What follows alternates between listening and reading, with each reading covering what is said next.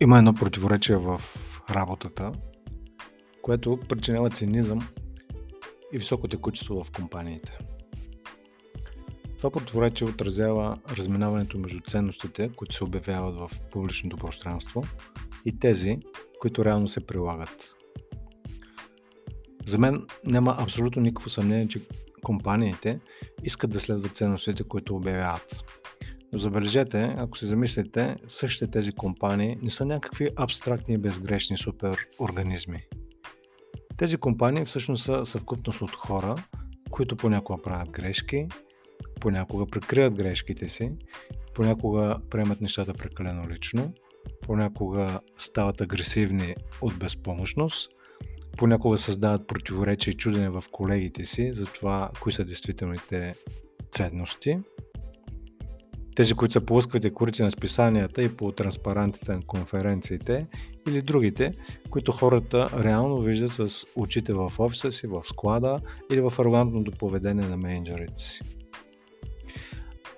Ако приемем, че няма супер хора, които са безгрешни, както преди малко писах всичките тези поведения, които се забелязват на хора, които не са безгрешни, това означава, че няма и супер компании, които са безгрешни. Грешки ще има.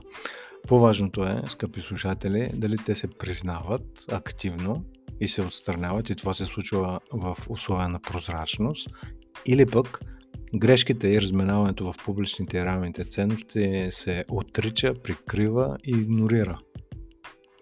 Естествено това създава объркване в хората отвътре и желание те да бъдат отвън, т.е.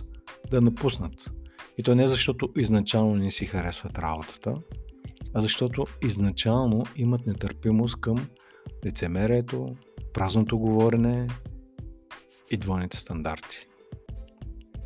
Не си мислете, че хората напускат, защото дадена компания не се придържа към обявените си ценности.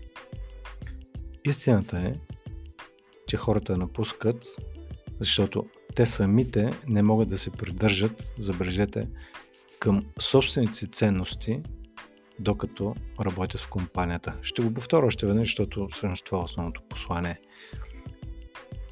Истината е, че хората напускат, защото те самите не могат да се придържат към собствените си ценности, докато работят в компанията.